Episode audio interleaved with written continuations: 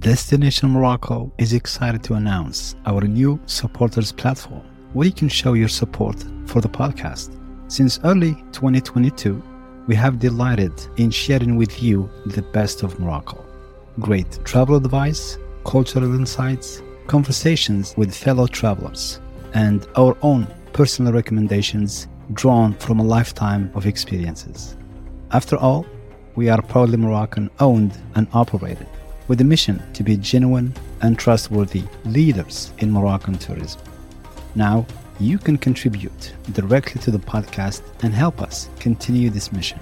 Whether five, eight, or ten dollars, a one-time or a monthly commitment, your support is greatly appreciated and keeps the podcast going strong. Follow the link in the podcast show notes or go to ko fi dot com, that's ko dash fi dot com, and simply search for the word Morocco. See you there. S D, and let's, I want to talk about flights over. I want to talk about your itinerary. I want to talk about the city of Fez. That was my favorite. Oh my I also want to talk about Casablanca, too touristy, not touristy.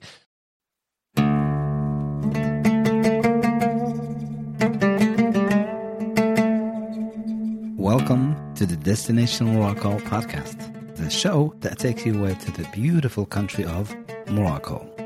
I am your host, Azadeen Al-Mustakim. In each episode, we explore Moroccan culture, history, attractions, and activities. Real and practical information coming from experienced travelers and native Moroccans like myself. Our goal is to help travelers that are struggling with planning any type of trip to Morocco. Our company, Destination Morocco, builds personalized tour packages that will ensure you enjoy our country just like local. Follow us at destination morocco dot co. And now, let's go exploring.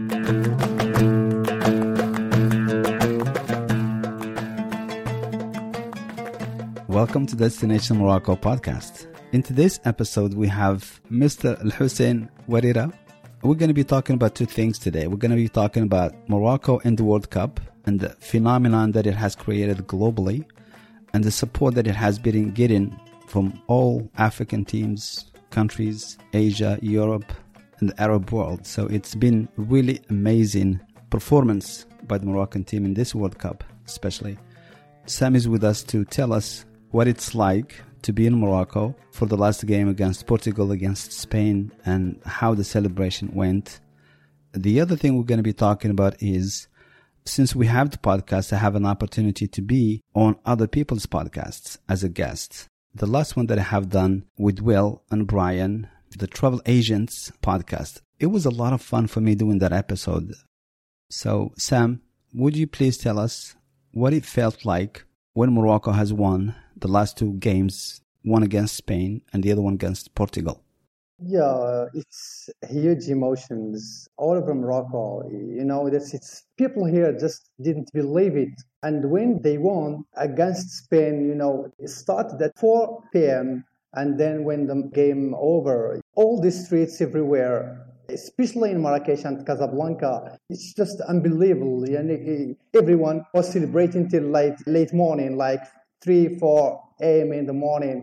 When you ask someone what's going on, they didn't believe that they won against Spain, which is one of the best teams in the world. It's just crazy. Yeah, some emotions that you can't express, you can't explain, you can't describe. It's just amazing, you know. Absolutely, yes. A lot of people are in disbelief that we have come this far in the World Cup, and I understand it takes a lot of hard work.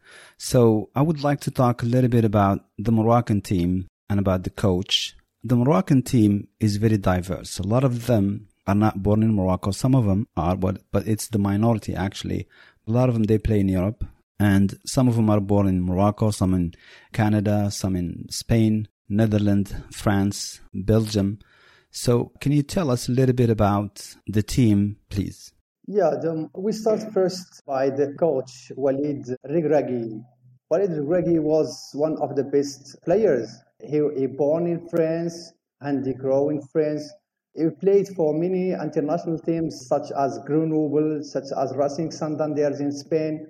And of course, he played for our national team since two thousand four till two thousand twelve, when he stopped playing for our national team.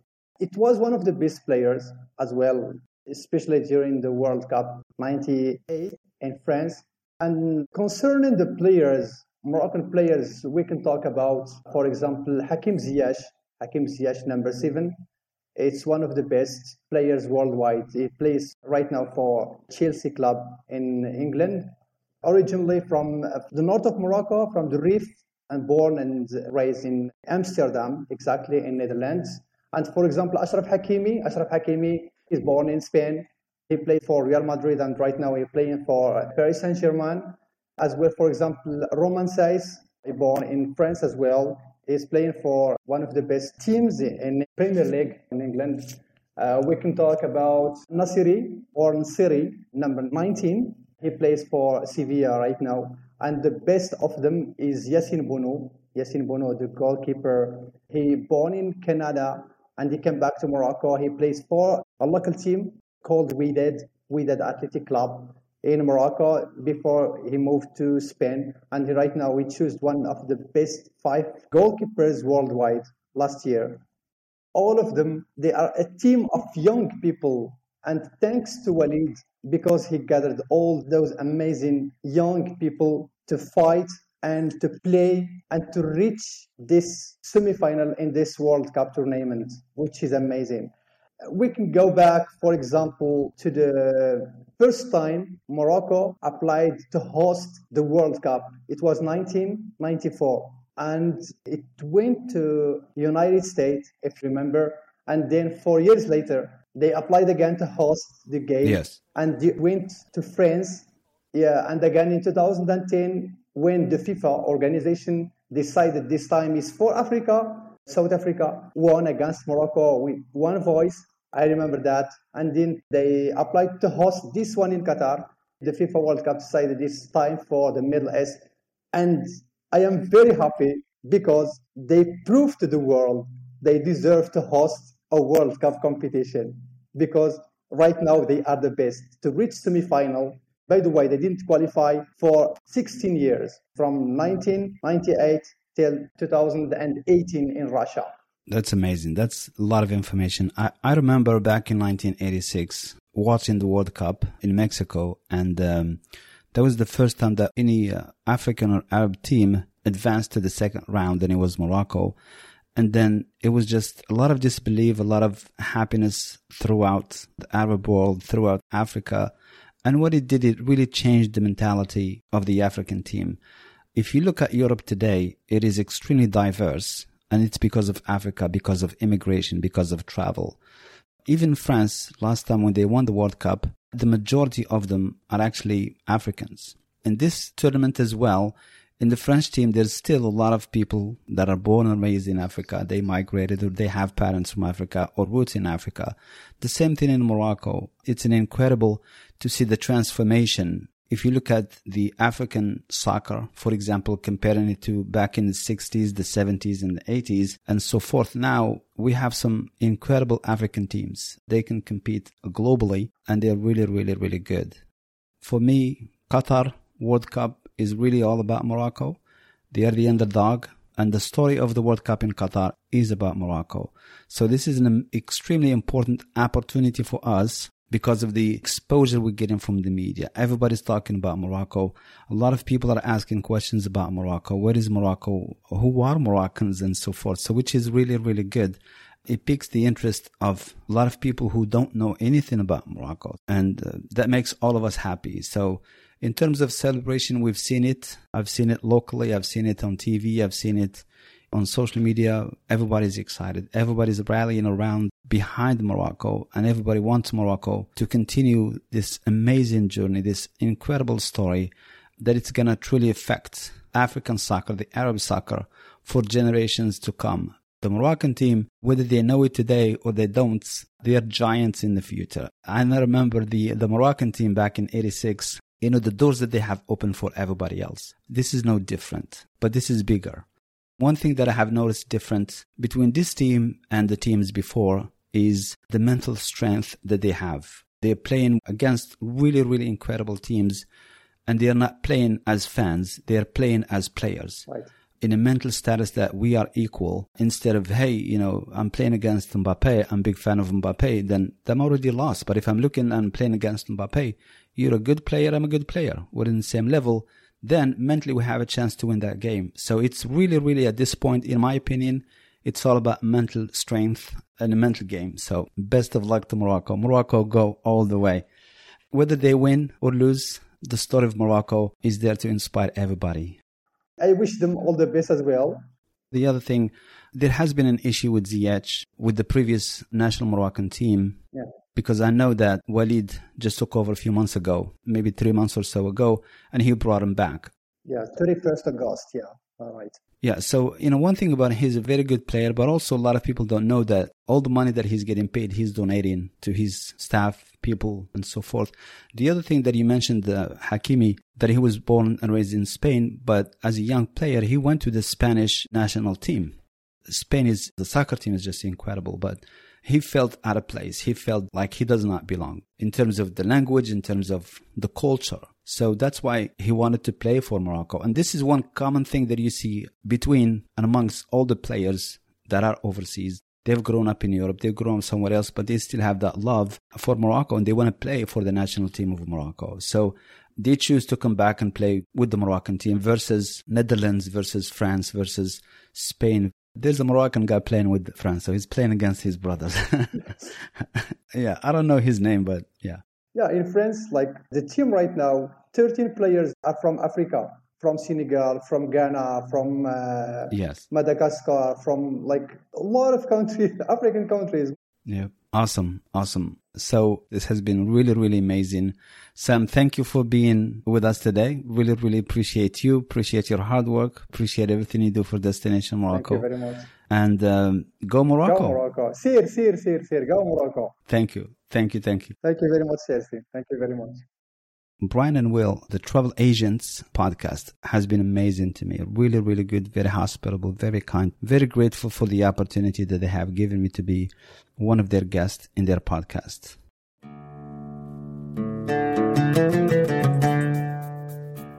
Where in Morocco are you originally from, or your family, where are they from?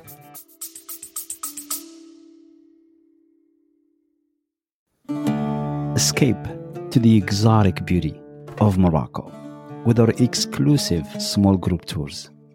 Experience intimate group sizes that ensure personalized attention and unforgettable adventures. From the enchanting streets of Marrakesh to the serene beauty of the Sahara Desert. Forge friendships that last a lifetime while immersing yourself in Morocco's rich culture, vibrant traditions, and warm hospitality. Book your small group tour with Destination Morocco today. Experience the intimacy of a private tour at an affordable price. Go to our website, destinations morocco dot com, that's destinations with an S, morocco dot com, and reserve your spot today.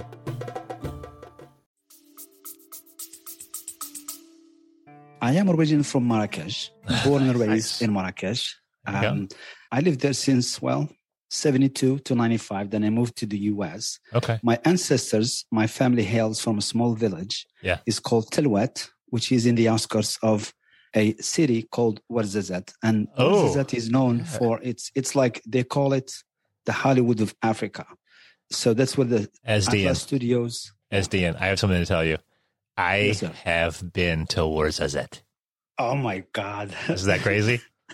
Oh my goodness. That is insane. It was awesome. Oh, wow. I wish I could remember the name of the hotel. Oh, they have some nice hotels. A little bit old, nice. Oh, they're hotels. Amazing. Yeah. Yes, yeah. Yeah. Anyway, sorry, I didn't mean to interrupt you. Wait, is this oh, the... I think this is the city where they filmed Gladiator, isn't it?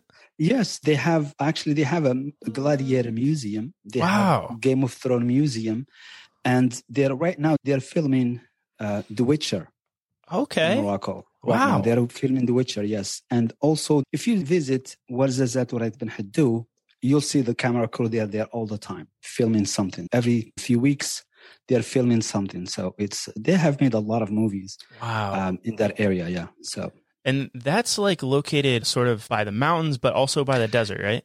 Yes, it's actually by the mountains. You're right. And my village is, I would say, about maybe fifty kilometers before you get to Ouarzazate. Okay. They call it basically the gate to the desert. So wow. Once you pass our village, it's about a, about an hour away from Ait Ben Haddou. Then you keep going south, and uh, the desert is about four hours away. So okay, yeah. It looks gorgeous. The pictures yeah, I'm seeing you. right now look absolutely so, gorgeous. Uh, you know, in terms of tourism, Africa is amazing. It's mm. incredible. It's a must visit. Yeah, it doesn't really matter what country, because each country is different in its beauty, landscapes, and Morocco is no different. Morocco has, I think, it's number one or number two when it comes to UNESCO World Heritage Sites. Wow. Uh, it's, you know, I think it's after Egypt. It, it's okay. got to be after Egypt. Okay. Yeah. You really get transported back in time. It's just, right. it's incredible. It's something, the movies, T Vs, the pictures, they don't do any justice to, to no. any sites in Africa, I promise you. And I bet. I love it.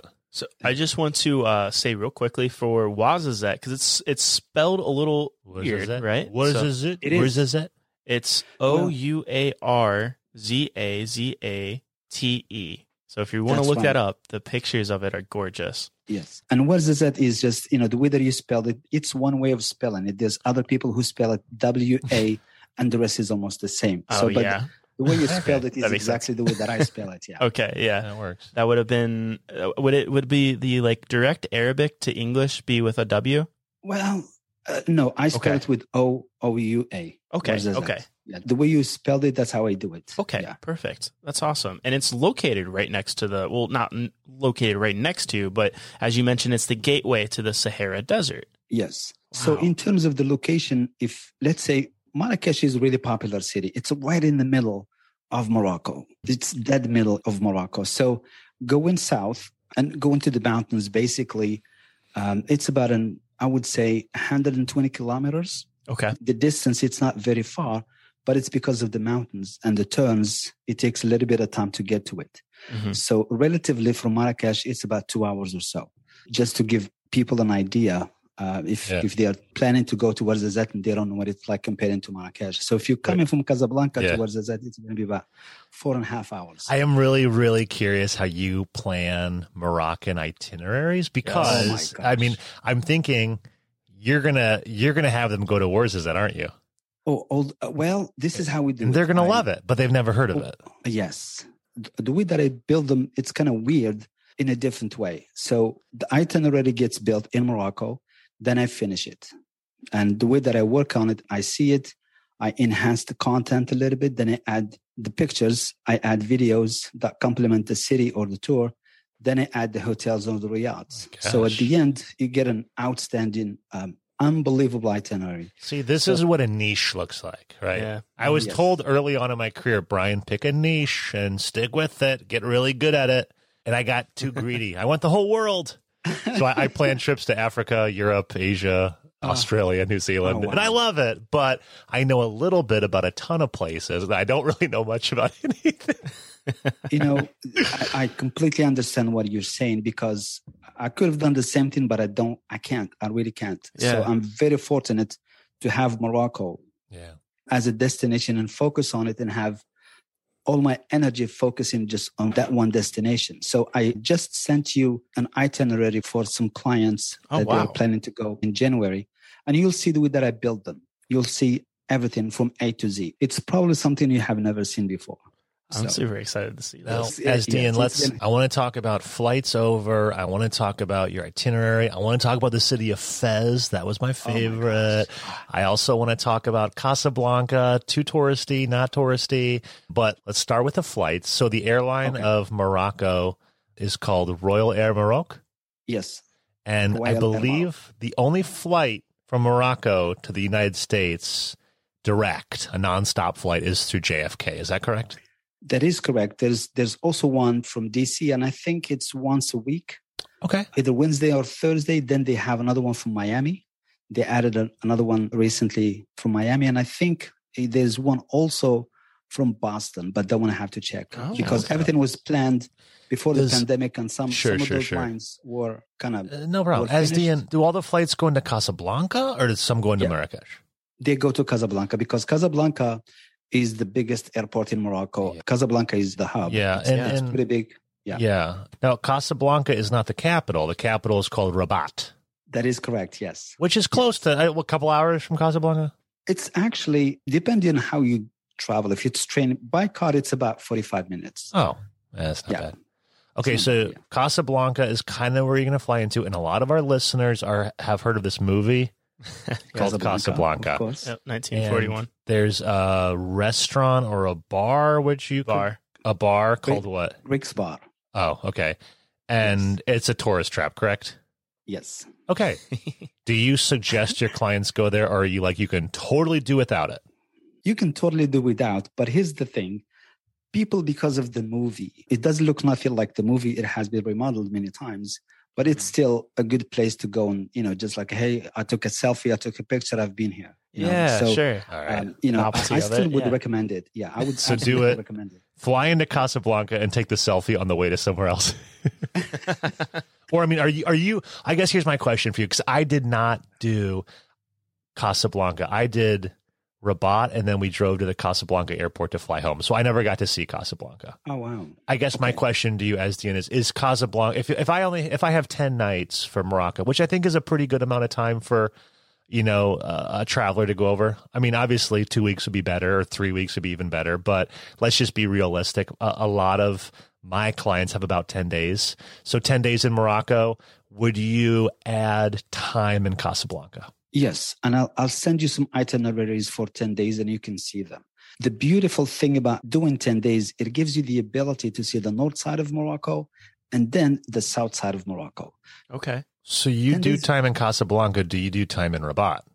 Oh, absolutely. And this is how it starts. Let's say you have a ten-day tour starting in Casablanca. Normally the flights, if you're flying from G F K, the flight will land at eight thirty in the morning, unless there's some delays, with which we check. Yeah. Um, if everything goes well, then we pick you up. We take you to the hotel, take a couple of, you know, couple hours rest, take a nap or so.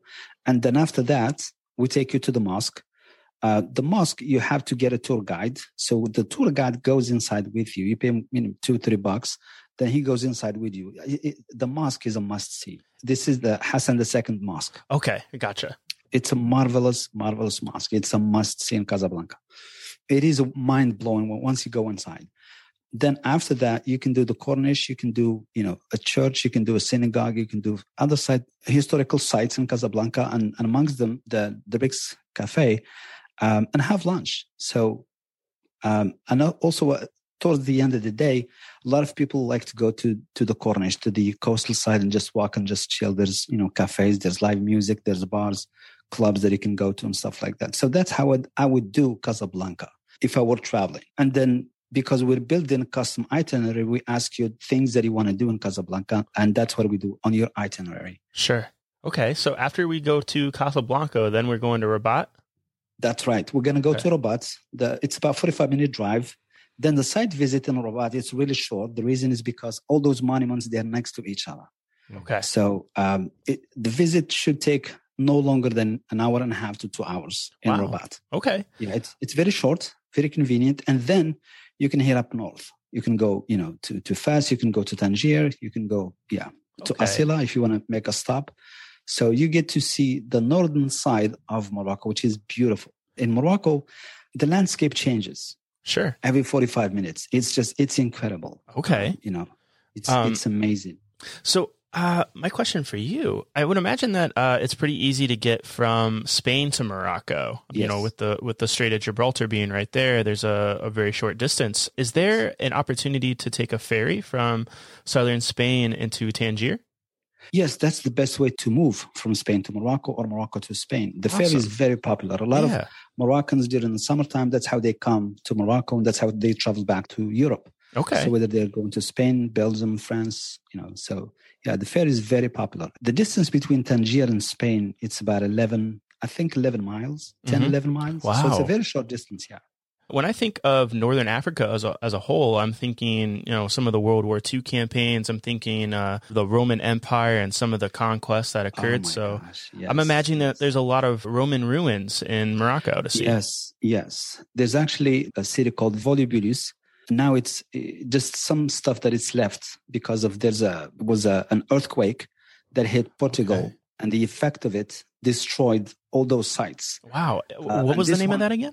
Volubilis. It's between Meknes and Chefchaouen. Okay. So this is northern uh, Morocco? Yes. And uh, it's in northern Morocco. It's uh, when it, it's it's a must see. Okay. It's, it's unbelievable. I mean, I've seen it. I went I visited it twice in one tour. The first time when I visited, I had my GoPro with me. But unfortunately, I was running out of Heck battery, yeah. so I just I did the uh, the museum. Then I had to come back. So we went to Chefchaouen on, on the way back, and I, I had with me a, a tour guide. Okay, and it was just unbelievable. Volubilis Man. is definitely a must see. I mean, you can still see the tracks from the, the wheels from the, mm. the Roman time. Wow, um, you can still see everything. It's just unbelievable. That's really and cool. It is, and. Uh, And Volubilis, uh, a lot of people are surprised. It means flower in Berber. Okay. And when you go to Volubilis, there's now there's four main sites in Volubilis, and one of them, it looks like there's a there's a Caesar with you know the olives uh, leaves on his head, but it's actually that was a Berber king, okay, or so, a, a ruler. It was inspired. He inspired the Romans in that, and they draw him. Uh, on that surface, and it, you can still see it, and you can still see the olive oil mills. You can see where they used to bathe. You can see where they used to raise fish. So it's just, it's unbelievable. And then there are some French archaeologists and European archaeologists that they spend about six months a year still looking for the mausoleum. And and I know it's it's got to be in the bottom of the hill because once you go in, I mean, it's, it's, for me, it was mind-blowing experience. I, I swear to you, it was just, it yeah. was beautiful. That beautiful. Sounds really cool. So, after seeing uh, Tangier and the northern art part of Morocco, where are you taking your uh, your your guests on the tour? I would say Fez. Fez, yeah. Okay. Can you explain? Because it is Fez is one that yeah Google doesn't do it justice. But if you can go to Google Images and type in Fez, I think you'll you'll get a little taste of maybe why it's so cool and so great for like like Will like so. Azadeen Will is a photographer. So he would uh, just light up in this oh city. Uh, yeah, you, you're going to love Fes. Fes, for me, is the source. Fes, for me, is where Morocco started. Fes is the original capital of Morocco. Fes is still to this day, holds a lot of traditions that a lot of other cities let go of. And they they just don't exist because of development and, and technology and stuff like that. So Fes, if you want to see and walk back in time, Fes is definitely the place to be yeah, and what, visit. Yeah, and then just to add to that, what makes it kind of unique is there's so many different alleyways that cars can't go. It, you could never fit a car. It's so skinny, you can barely fit two bodies, right? And, oh, uh, I completely it, agree. And yes. you have these like buildings, beautiful colored buildings on each side of you and this gorgeous tile that you, like, you walk on and tile all around you. And it's so photo photogenic, and all of a sudden you turn a corner and there's just a random shop right there, and the owner's yes. sitting inches from you, just like, hey, what's up? Yes. You want to come on in? And it, it's it's really cool. Hey, Azadeen, can you yeah. explain what a riad is? Okay. The riad, back in the day, this is back in the nineteenth century, the way people live now, it's just single families. Back in the day, it used to be multi-families, several families living in one house, and we call it riad. So it hosts three or four families. It can be sometimes just one large family. So it's got level one, level two, level three probably.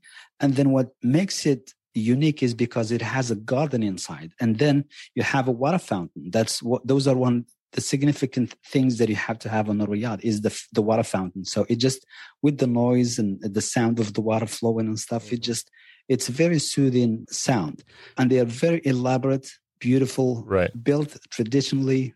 Most everything is done by hand. Yeah, they're From gorgeous. The mosaic, yeah, to the decoration of the woods, the marble, everything is just, it's so really, really marvelous. Do you, do you usually put clients in hotels or riads or a mixture of both? That's a really good question. It really depends. And what makes the difference is the size of the group.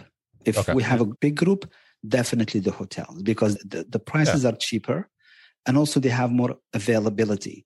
Now, if you have, let's say, two people, four, six, even eight, you can fare in Riyadh. Really, really nice. But just make sure you book it ahead of time. Yeah. That's one of the things that we realized after the pandemic. Everything is, is high season. Everything is still booked. Everything is still busy. I'm really, really surprised. I thought it's going to slow down, but it's not really slowing down. So Great. That's, that's what I would do. Yeah, yeah. Absolutely. Do you have a, a peak season? Is like right now it's, you know, like well, fall, summer, spring, winter? It's really strange. The peak season was March, April, and May, and then the last two weeks of December because of Christmas, because of the New Year. But now, since Morocco opened, it's been high season. Just all around, year-round high around. Season. It's still, yeah, How I, about I for temp? Like do you, for temperatures, though, do you have a, like a, like really comfortable temperatures? Don't go during July and August. Okay, okay. No, yeah. It's good. It's good to know. When I think of Morocco, I think of amazing spices and incredible cuisine. Oh, what are some staples of Moroccan cuisine that visitors to Morocco need to try? Oh my goodness. Uh, this is an episode just by itself. You mentioned food, I get hungry. I love food. Oh my goodness. My wife makes fun of me all the time. So the food, it's, um, you know, the food really differs from city to city, mm-hmm. from region to region. If it's the Arabs cooking, if it's the, you know, the Berbers cooking or the Jews cooking. So it, it's very diverse. You can say couscous, but every city makes it different. You sure. Know? You know, couscous definitely is, is one of the most popular because it's uh, we, we make it on Friday. Friday is holiday for us, and we gather around the couscous for that experience and so forth. So each city makes it different. And one of the originals is you make couscous with the seven vegetables. And I think some people, some families still do it, but it's mainly Fes does it that way. Then couscous in Casablanca is different, then the Rabat is different. So everybody really makes it, they're, you know, different because Morocco is a really diverse culture. Even yeah. between the Moroccans, we have so many different tribes. So that's an interesting and, thing that you bring up. That's uh, I, I want to ask you about that, but let's keep talking about food. Then the my favorite, it's roasted chicken with olives and preserved lemon. Oh, uh, that sounds just, so good. Um, I, I, yeah, I do remember there's pictures, a ton of olives in every dish, and I loved it. Oh, that sounds so uh, amazing. Oh my goodness. That's, that's definitely my favorite. Then we have some delicacy food and, you know, that it's kind of, it may look weird to the West that okay. we eat it, but it's, you know, for us, it's really delicious and we grew up eating it. So it, it does require a little bit of a taste. Can you give us one uh, example? So, for example, for me, it's called here beef jerky. The way we make beef jerky back home, but it's a little different. We okay. make it with fat. And we soak it in fat and it stays in fat. And normally we eat it as breakfast and you just take scoop out of it, you know, with including the fat and the meat. And you just like, uh, you do it with eggs, basically. Okay. You just crack a couple eggs and, you know, the, the fat gets hot and it melts and, um, you know, and then the beef gets warm and it gets kind of, it's really, really soft and tender. Yeah, that sounds amazing. The way that it's prepared. Yeah. And yeah. then for me, this one is kind of weird and strange because when I eat it, I feel kind of get a headache, like I feel high. So it's a, it's a good way. Yeah. Okay. Uh, how many tagines do you have in your house? Here's the funny thing. My wife does catering. And, oh, okay. Uh, yeah. Her dishes are just beyond incredible. So I think right now we have maybe six different tagines at home. So... So you better explain what's a tagine and what does it look like? Oh, sure. A tagine is a Moroccan, it's a dish made out of clay in a different way. And then you cannot just buy it and use it for cooking right away. There's some steps that you need to take before you can use it for cooking. Okay. And basically you, you fill it with water for a couple of days and let the clay absorb the water. So that moist. And then you do olive oil. Um, so it absorbs that moist as well. So it, the process takes about three days. Yeah. Then you can use it for cooking after that. But also yeah. you cannot it cannot be directly touching the fire. So you have to put like an iron skillet, very thin iron skillet just to absorb a little bit of that heat. And also sure. when you use it for cooking, you medium heat to slow heat, to low heat. That's okay. the best way to use it. That way it does not break. You can make it with a variety of meats, beef, chicken, lamb, goat, fish, or just vegetables. It's just incredible.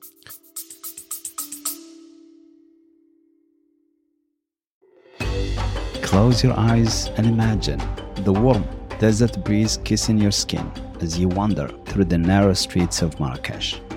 feel the excitement as you lose yourself to the vibrant colors of the souks, where every corner holds a treasure waiting to be discovered. Experience the thrill of adventure as you traverse the majestic Sahara Desert on camelback, with nothing but endless dunes stretching before you. Experience Morocco. Feel alive. Get fifteen percent off all small group tours. Visit our website, destinations morocco dot com. That's destinations with an S, morocco dot com. Use the word fifteen as a discount code at checkout and reserve your spot today.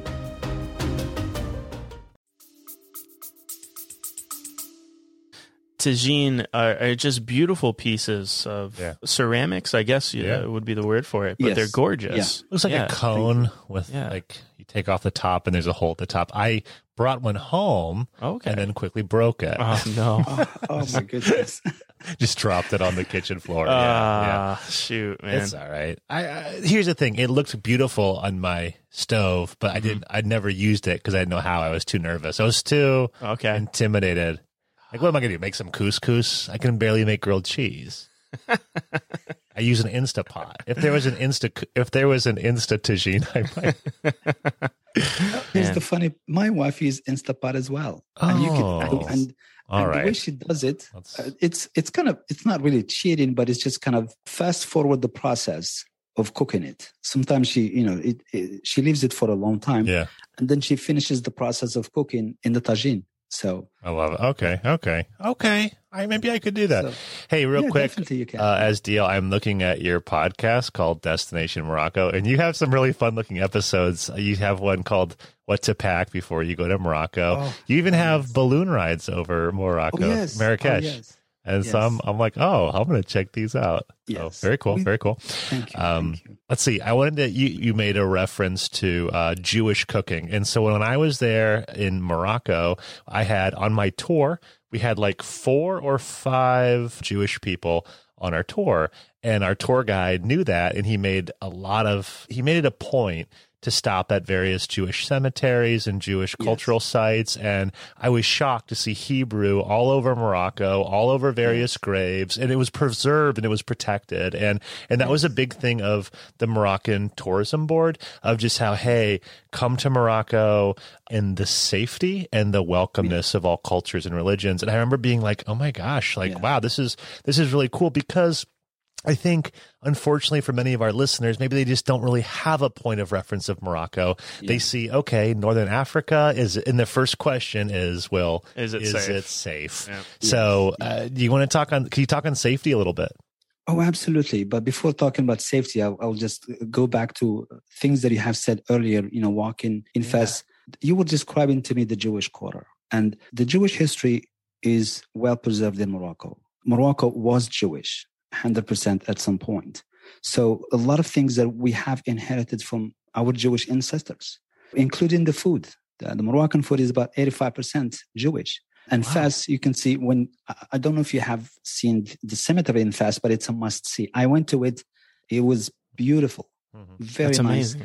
It's, it is a cemetery. So you feel, you know, it's, it's, it's a little bit sad, but still yeah. comparing to a Muslim cemetery, there's absolutely no comparison. Okay. Uh, the Jewish cemetery looked incredible. I've seen graves from the eighteen hundred, the nineteen hundred, seventeen hundred. So the Jewish wow. Fes, you know, it's it was one of the biggest Jewish cities in Morocco. Now there's you have Fes, you have Marrakesh, you have Essaouira. So there's Jewish history anywhere you go to Morocco. Whether you go into the mountains, even my ancestors are Jews. You know, in the mountains, in the Atlas Mountains, in Ouarzazate, in Ait Ben Haddou, wow. in the north side, in the south side. So you will always find Jewish history in Morocco, anywhere you go.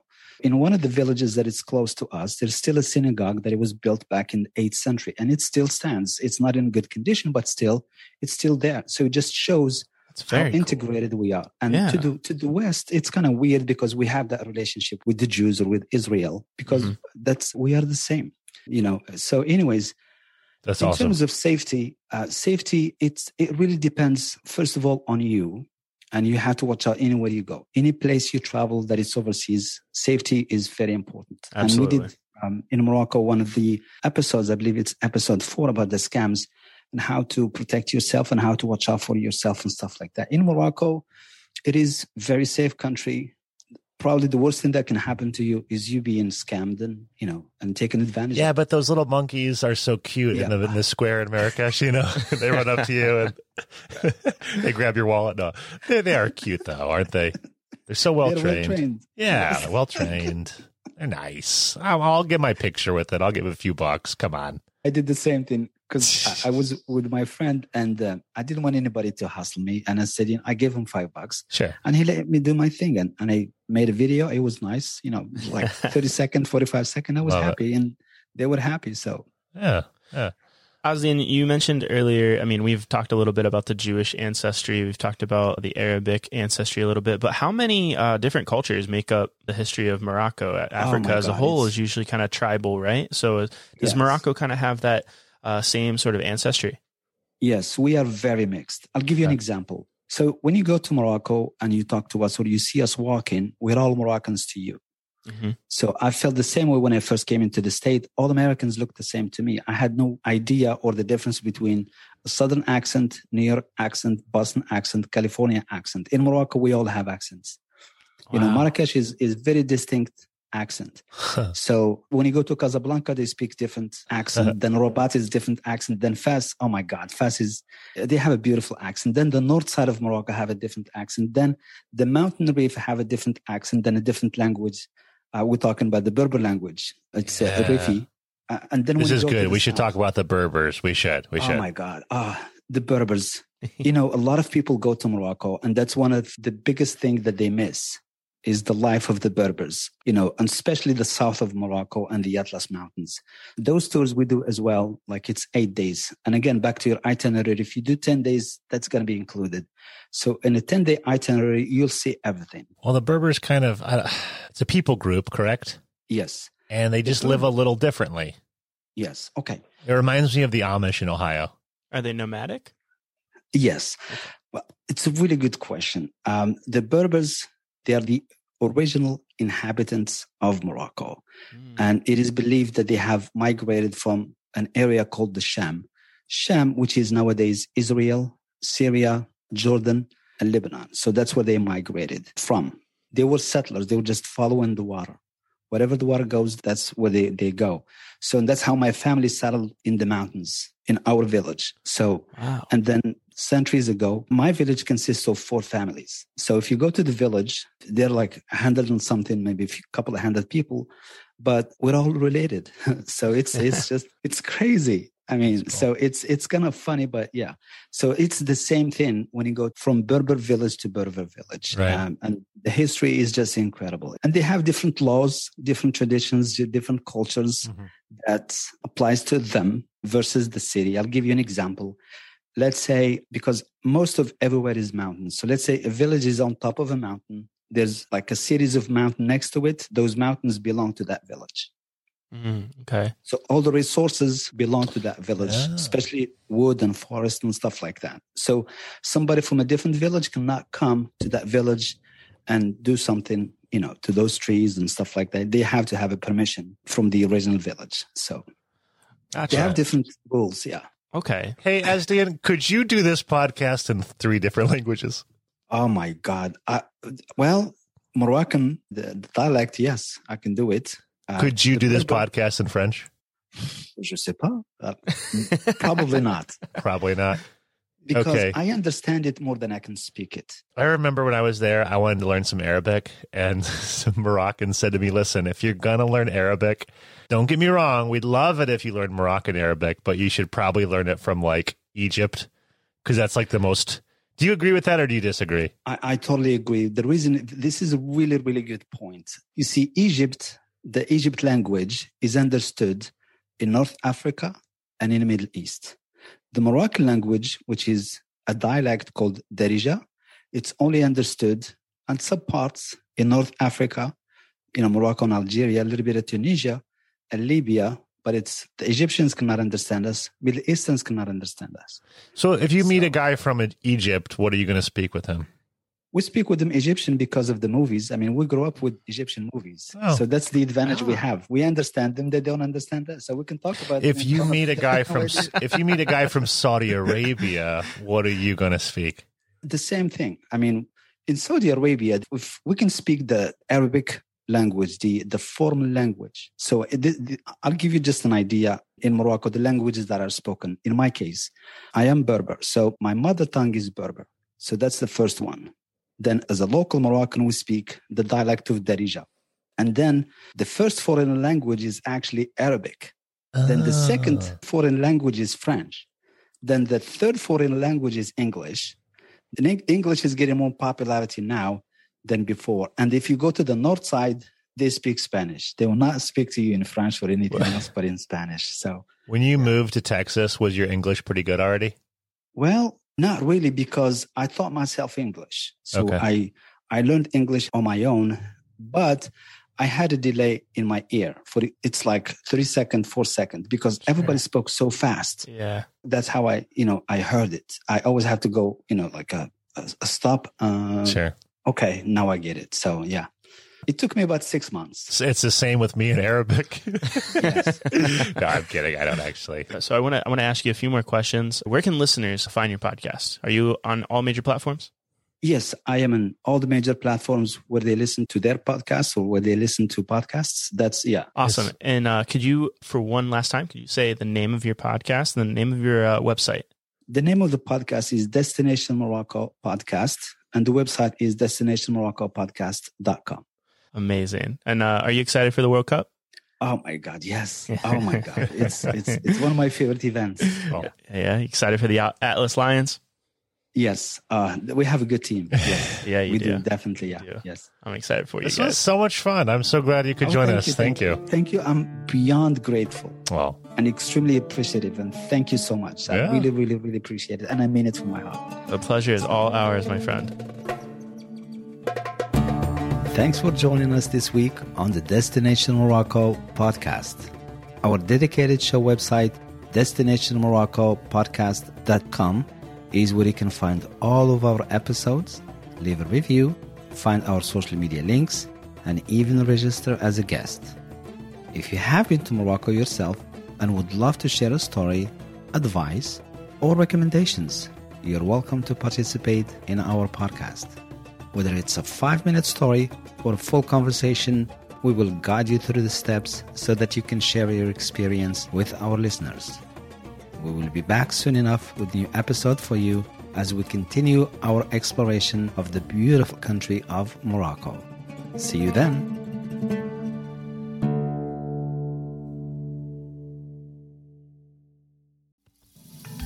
You have traveled the world, but Morocco's allure beckons you. Destination Morocco is here to create the perfect once-in-a-lifetime Moroccan journey, tailored exclusively to your desires. Let us craft an itinerary that unlocks the secrets of this mesmerizing land just for you, for a luxurious, bespoke Moroccan adventure of a lifetime. Visit destinations morocco dot com. That's destinations with an S, morocco dot com. And let us turn your dreams into reality. Your amazing Moroccan experience awaits.